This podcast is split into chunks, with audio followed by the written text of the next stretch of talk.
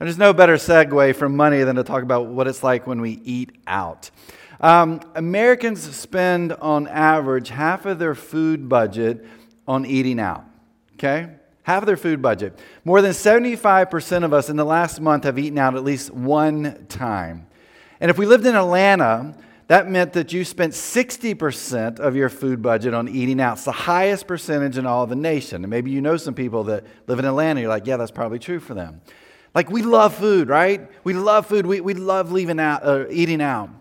Uh, a couple of months ago, we were in a series and to share with you the top five menu items that, uh, that we love to eat when we go eat out, specifically at a fast food restaurant. And, and, the number one, I don't know if you remember this, was the King. It was the Burger King Whopper, number one food menu item that people love to get. Well, today I want to share with you the top five fast food restaurants that we just love to eat at, okay? And I'll throw these up here on the screen. Here, here's the very first one. The very first one, number five, Wendy's. Probably because of the Frosties. Yep, Frosties. Number four, we got Taco Bell. Yeah, chalupas. Do they even make those anymore? I don't know if they make those. I've never even had one. Number three, Jesus Chicken, Chick fil A. Yeah, there you go. Number two, which shouldn't be up here, but I don't know why it is, we got Starbucks. We're all like, what? That's not fast. I guess it's considered fast food. Starbucks, you got to get that caramel macchiato, right? The number one is. Oh, you guys are good. Still the king. It's the king over the king, right? We love the fries. Let's just be honest. We love the fries from McDonald's. Man, we, we love eating out at those places, and you know, we, we eat out quite a bit. But what I want to talk to you this morning about is how food and eating is one of the best ways that we can bless the lives of other people. All right, so over the next few moments, we're going to talk through this. But before we get there, uh, we're in this series called Bless. Real quick recap. Uh, this series is actually based on a book called Bless, and we've been using this book to go through this. And in fact, if you're one of our neighborhood Group leaders, we've got books for you today, the Blessed Book. We're going to get you to pick those up. Um, but the idea here is that if we look back at Scripture, back to Genesis chapter 12, verse 3, we read these words that God gives to Abraham. God says, All the families on earth will be blessed through you. And so that blessing, that all families are going to be blessed through Abraham, was the blessing of Jesus being sent to this earth. And so if you and I, if we're like, hey, I follow Jesus, Jesus is important in my life We've been blessed in such an amazing way. We are now called to bless the lives of others. And so in this series, we've been talking about how do we bless people. We've been using that blessed word to do that. And so we talked about being in prayer, about praying for these divine moments where we can have people in our life that we can have this opportunity to bless. And then last week, the L, we talked about listening, how important listening is, and how important when we listen, it helps bless the lives of others. And this week, we're talking about E, we're talking about eating. And one of the best things that you and I can do to bless the lives of other people is to eat with them. You're probably thinking, why should we eat with people to bless them? In fact, last night we were in the car with my wife and one of my kids, and they were both like, Hey, what are you talking about tomorrow morning? I said, I'm talking about eating to bless people. And they started laughing. They thought I was kidding. I was like, No, for real, eating is one of the most incredible ways that we can bless the lives of other people. And, and here's the reason I know this to be true look at the life of Jesus. Because if you look at the life of Jesus, here's what you're going to find Jesus had a meal ministry. And yet sometimes we don't connect with that. Because when we go back and we look at Scripture, how often do we see these moments where Jesus is spending time with other people and food is involved? We can go back to the, the wedding in Cana and the water he turns into wine. We've got the feeding of the 5,000. We actually got another one there, a feeding of the 4,000. We've got the Lord's Supper. We've got after Jesus resurrects, he, he's out there on the shore of the Sea of Galilee and he's making breakfast for the disciples as they come to where he is sitting and he feeds them and he, he has a conversation with them. And so when we look at Scripture, we see all these moments, we see all these times where Jesus is spending time with other people and he does it over food. Now, I think one of the important things to understand about that was that in that culture, food was so important. I mean, in our culture, food's pretty important. But, but in that culture, there, there was meaning behind it. Who you ate with showed who your friends were. Who you ate with showed who you cared about. Who you ate with showed who you loved. But maybe even more important for them, who you ate with showed the social class and the social circles that you were a part of. So eating together was kind of like middle school lunch for adults, right? I mean, that's what it really boiled down to. That you had these little cliques and you stayed in those cliques, you stayed in those classes, and those are the only people that you spent time with and that you ate with. But then we look at Jesus.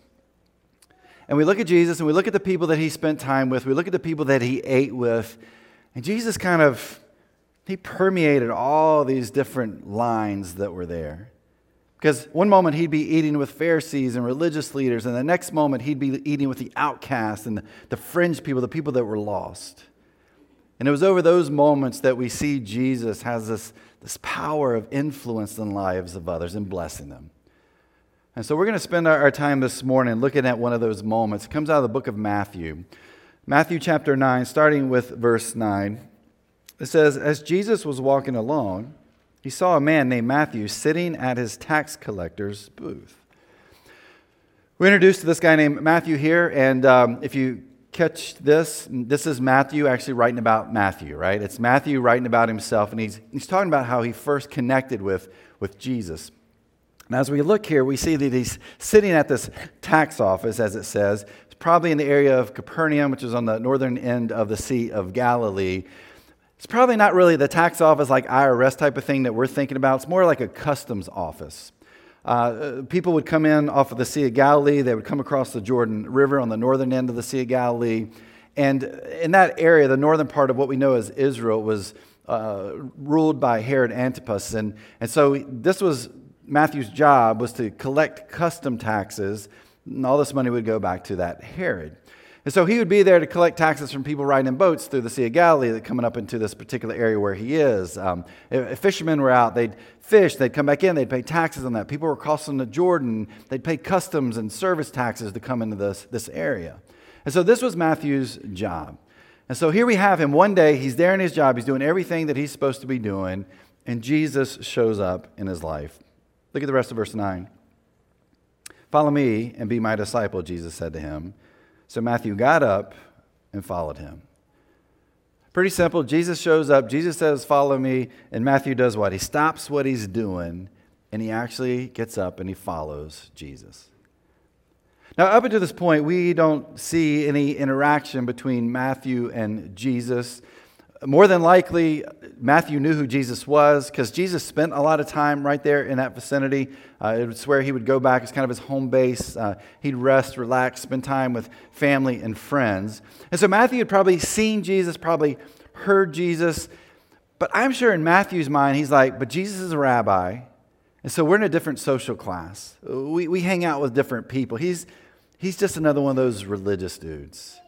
And here I am, I'm, I'm just an outsider, I'm an outcast. And as we look here, Jesus shows up into Matthew's life and he invites him to follow him, and Matthew does that. Look at verse 10.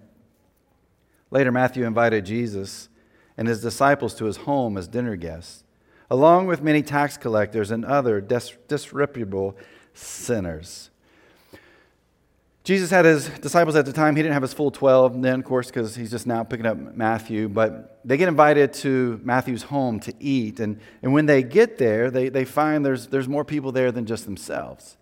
You've got Matthew's colleagues, you've got friends and acquaintances of his that are there too. Look at verse 11. But when the Pharisees saw this, they asked his disciples, Why does your teacher eat with such scum?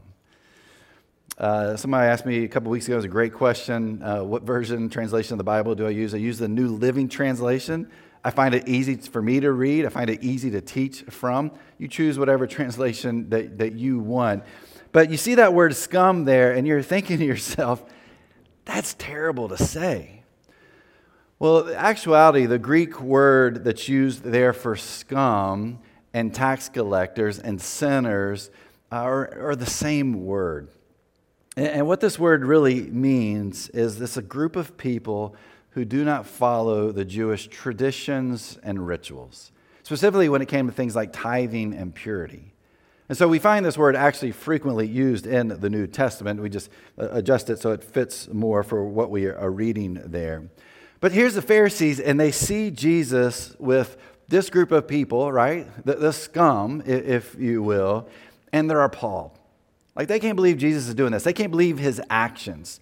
Now, remember, who you ate with showed your social standing and showed the circles that you were a part of.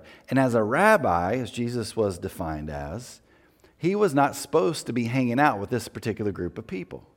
This group of people was beneath him. Uh, they, they were supposed to be treated like outcasts because they didn't follow these Jewish rules and traditions.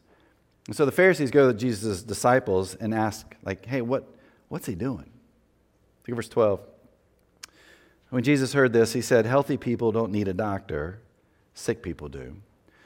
And in that culture, in the, the Jewish tradition, faith, and I think probably even their theology, if you were sick, if you were diseased, if something wasn't quite right with you, it was because of sin. And that was either because of the sin that you had committed or someone in your family had committed, and you were the one that was paying the price for this particular sin. And so this idea really permeated all of the Jewish lives and thoughts, beliefs, and their traditions. So here's Jesus who jumps in and he uses this idea and he really just turns it around. And he says, hey, the people that are truly sick are those that are far from God. And I'm here to heal them. Because when you're healthy, you don't go see the doctor. You go to the doctor when you are sick. Jesus says, That's what I'm here to do. I'm here to heal those that are sick. I'm here to heal those that are, that are far from God. Look at verse 13. And then he added, Now go and learn the meaning of this scripture. I, I want you to show mercy, not offer sacrifices. For I have come to call not those who think they are righteous, but those who know they are sinners. For the Pharisees, they chose their religious rituals over loving people. And Jesus comes into the picture and says, No, no, no. Loving people is more important than your religious rituals. I was looking through this and was checking out a few different translations, and there is a Jewish Bible translation. So I was looking at that this week in this particular passage. And I really love how how they translate this part of, I want you to show mercy, not offer sacrifices. Because sometimes we can hear that and, and I think get a little confused. Here's what it says it says, I want compassion, not animal sacrifices. I want you to bless the lives of other people, not, not to be stuck in some religious ritual. And so, how did Jesus show this compassion? Pretty simply, he ate with people. And what does this eating with people have to do with anything? Well, here's what Jesus did by doing that He's breaking down walls.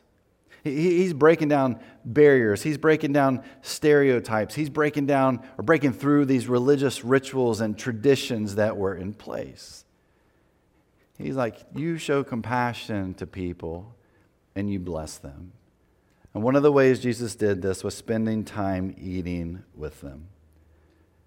And for you and I, one of the best ways that we can bless the lives of other people is spend time by eating with them. And in doing that, we break down barriers, we break down walls, we break down stereotypes, we break away from those religious rituals that are in place. However, there is a problem, and that problem is you and I, because we like to make excuses too. We like to make excuses for reasons why we can't eat with people. And so let me share a few of these with you, some excuses that maybe you use and maybe excuses I have used and maybe still use. Let me share with you four don'ts, okay? Because this is kind of the way that we look at this when it comes to eating with people. These are the excuses we make. Here's the first one. Don't number one I don't want people in my house. There are various reasons for this uh, that we make excuses of why we don't want people in our house. Maybe like, I don't want to clean my house. My house is too small. Maybe it's the location, the way it looks. Well, let me share something with you. To eat with people, you don't have to go to a house. You can actually go out to eat. And we talked about that a little bit earlier, right? We, we spend half of our budget going out to eat. Raise that number from 50% to like 51% or 52%. And invite somebody to go out to eat with you. It's pretty simple. Or, or invite them to go to the park or museum or meet them outside here, out at the playground, on the, on the picnic table, eat out here, whatever it may be. You don't have to eat in your house. You can invite people to other places to eat. Or here's a better idea invite yourself over to their house to eat, right? That probably is a little creepy, so maybe wait until you've built some rapport there, but you're like, man, your grilling smells great. Why don't you invite me over? I always smell your chicken curry. Why don't you let me come over and eat that? I mean, you know, you walk through your neighborhood and you're like, man, I want to go to their house and their house and their house because they're making some amazing food. Just invite yourself over. We, we can't use this as an excuse that we don't want people in our house. Well, you don't have to meet them in your house, meet them somewhere else. Here's another don't. Don't number two I don't know what to say. Thankfully, last week, we had a message that was talking about listening to people. And in that, we gave you four areas that you can talk to people about. You can ask questions about their history. Where are they from? What do they do? What is their growing up like where they grew? What's their hometown? Uh, we, we talked about their, their habits. What are the things they like to do? Hobbies, activities. We talked about their heart. What are they passionate about? we talked about their hurts. What are the things they're struggling with? What tensions do they have in their life? You know, those are four areas that you can ask questions about. And, and so we can talk forever. Somebody can talk to you forever about that. But we can't use, I don't know what to say, as an excuse. Because I gave you some tidbits on that last week. But don't number three, I don't have time. This is probably our number one excuse. I don't have time. And I would tell you that you do. And here's how I know I can look around this room right now and I can tell that most of us in here have not missed any meals, okay? Some of you think that's negative. I just mean we all look healthy. That's what I'm talking about. But think about this, okay? Stay with me. Don't get mad yet. In any, on any given day, you probably eat three meals a day, okay? Maybe some of you four or five, maybe of you one or two, that's fine. But let's just say on average, we eat three meals a day. Think about it seven days in a week. If my math is correct, that's 21 times that we eat meals of some sort. Now, if my math is still correct, that should come out to about 1,092 meals over the course of a year. And once again, if my math is correct, let's say you live to the age of 77. We're talking from the time you were zero to age 77, all right? That is 84,084 meals that, give or take 100 or 1,000 here or there, that you and I will eat over the course of our life. 84,000 meals. I'm not counting coffee at, at Starbucks or Cervantes or Dunkin' or wherever you like to get your coffee. For some of you, that's like 84,000 times a year that you go and grab those sort of things, right? We can't use our time as an excuse. You and I, we're going to go eat. We're going to have food. We're going to have coffee. There's no better time to invite someone to be a part of those moments together. You're going to do it anyway. Why not invite people into those moments that we spend in eating? It's an important thing that we do in our life, and it's very important that we take the time to invite others to eat with us. And I wonder if you and I began to do that as a church, and we began to bless people through eating with them what kind of influence and impact that would have on the lives of so many people. I think this is one of the best things that we can do is to eat together. And then here's the last thing I would say, or putting in the time, but the fourth don't I have is they don't think like me. And it's hard sometimes to have a meal or to drink coffee with someone who doesn't think like we do, but you do realize that people don't think like you do, right?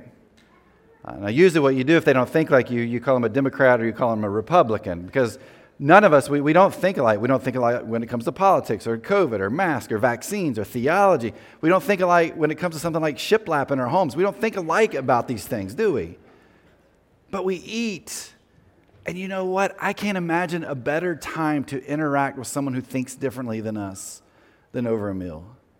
Yet in our minds, we're like, we're going to fight, we're going to get angry at each other. Did you know you can have a conversation and not get mad? Most people don't realize that anymore. We can be different, we can think differently, and not hate each other and want to kill each other at the end of that time together. And that's why I think food is so important. It gives us an opportunity to talk to people who are different than us, who think differently. We can break down those walls and we can break down those barriers.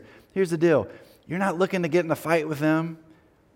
You're actually not even looking to change them, you're looking to bless them. So, what would it look like if we began to take the time to spend with others who don't think like we think and eat a meal together or have coffee together? And you know the reason we do this because we've been blessed. And we're called to bless the lives of others. Now, we get to add a ton more excuses here, by the way. We could keep going here, but those are four I think that are pretty prominent but those excuses keep us from blessing the lives of other people. And so, why not invite people into our lives so that we can follow in the footsteps of Jesus and bless them too. I love what Daniel Homan wrote in his book, Radical Hospitality Benedict's Way of Love. He wrote these words He says, The table is the place where you connect and belong. It is a place where the past remains alive and the memory of the very old and the future sparkles with possibility.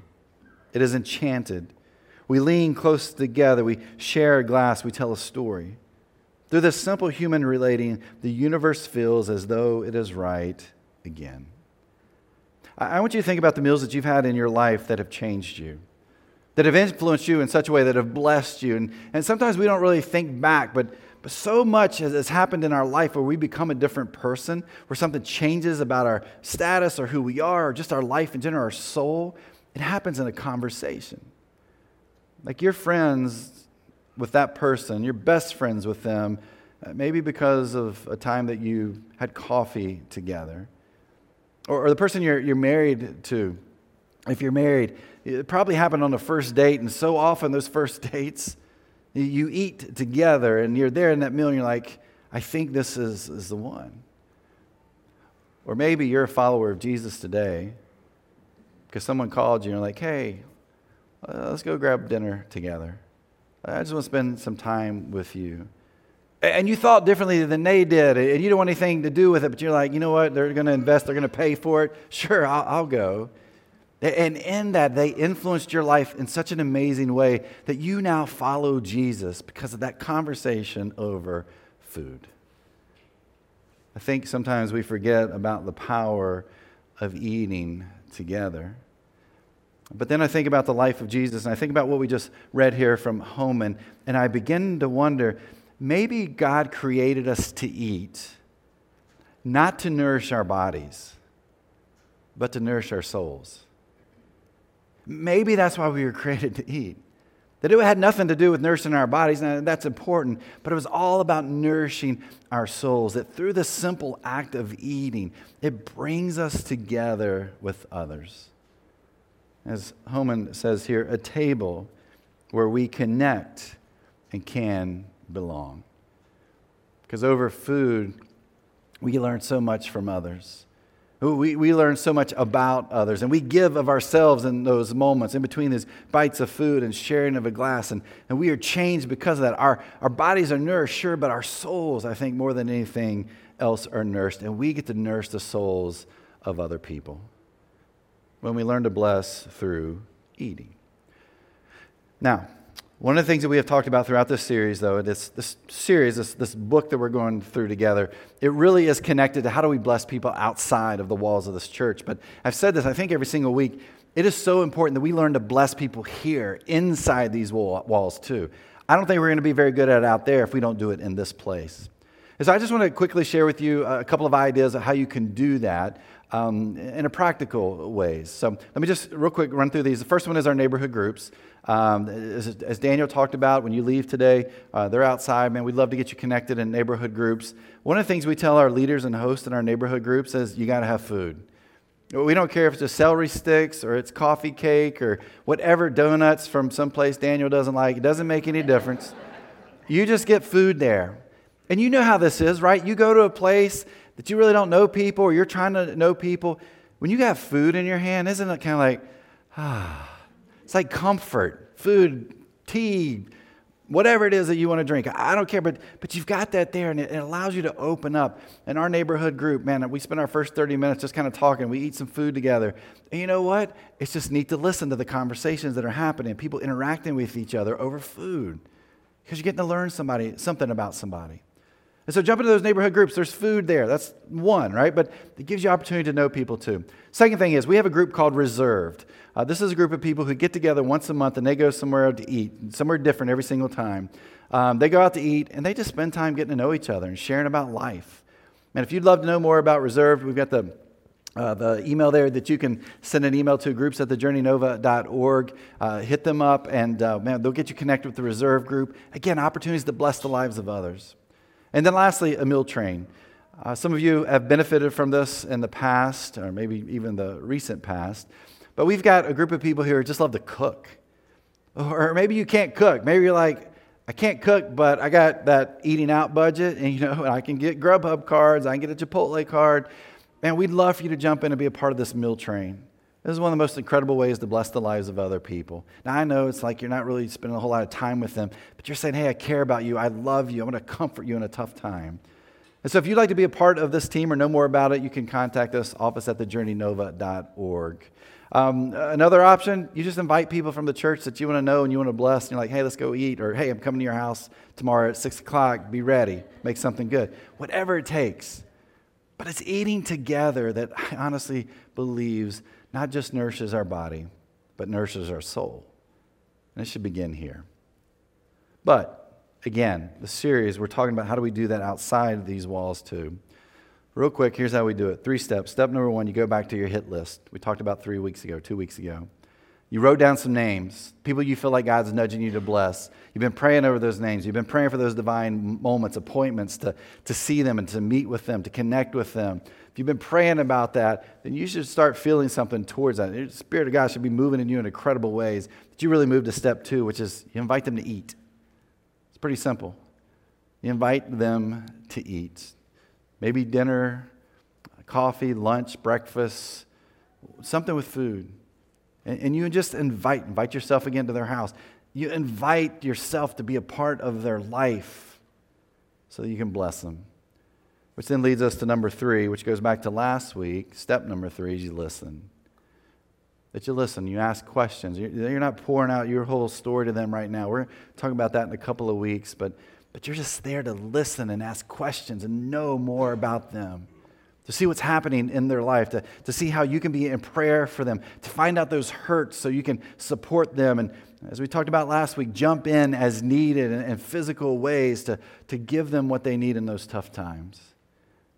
And you never know in those opportunities where you're eating with them, while your body's being nourished, maybe their soul's being nourished too. And God's going to move in incredible ways in their lives, and they're going to get to know Jesus because of you.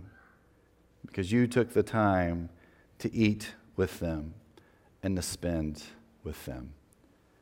We can bless people through the power of food.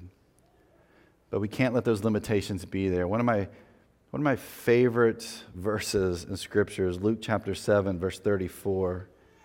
It says, This is from Jesus, the Son of Man, on the other hand, feasts and drinks, and you say, He's a glutton and a drunkard and a friend of tax collectors and other sinners. Religious leaders, the people in that society, they looked at Jesus and they looked at the people he hung out with, and they said, Well, if Jesus is hanging out with those people, then he must just be like them then he must be a glutton and he must be a drunkard and he must be, if we go back to the other word, he must be scum just like them. They labeled Jesus this. As I read those words, I think my prayer for us is may you and I be labeled gluttons and drunkards and friends of traitors and friends of outcasts, friends of the lost, friends of sinners. And not because of our, of our actions, of course but because of the people we are eating with. Jesus used food as an opportunity to spend time and to influence and bless the lives of so many people. And we see this over and over again in Scripture. Maybe you and I need to learn how we can bless the lives of others through food ourselves. Who is it this week that you need to begin to bless through the power of food? As I think about Jesus and his ministry, and I think about how food was an important part of how he connected and blessed the lives of others, it definitely takes us back to that Last Supper that he has with his disciples. It's something that we do every single week as a church, as a, as a church community, as a church body. And in the book of Matthew, chapter 26, here's what Jesus says at the Last Supper. He says, As they were eating, Jesus took some bread and blessed it. Then he broke it into pieces and gave it to his disciples, saying, Take this and eat it, for this is my body. And he took a cup of wine and gave thanks to God for it. He gave it to them and said, Each of you drink from it, for this is my blood, which confirms the covenant between God and his people. It is poured out as a sacrifice to forgive the sins of many. And then he says, Mark my words, I will not drink wine again until the day I drink it new with you in my Father's kingdom. Jesus uses a meal to remind us, even to this day, that you and I are blessed. And we do this through this act of communion. But I want you to look at those last words there. He says, Mark my words, I will not drink wine again until the day I drink it new with you in my Father's kingdom. It's not really Jesus' last meal right there with these disciples, is it? Jesus is like, hey, there's a meal to come. And it's going to come in the future. And I can't wait to spend it, not just with you, but with other people. And could it be that you and I, taking the time to bless people through food, and eating together and breaking down those barriers, we are reminded that we're blessed and we get to take part in this meal. But there are going to be people that you and I get to influence and bless that will be at that meal too. I don't know about you. I'm looking forward to eating on that day together.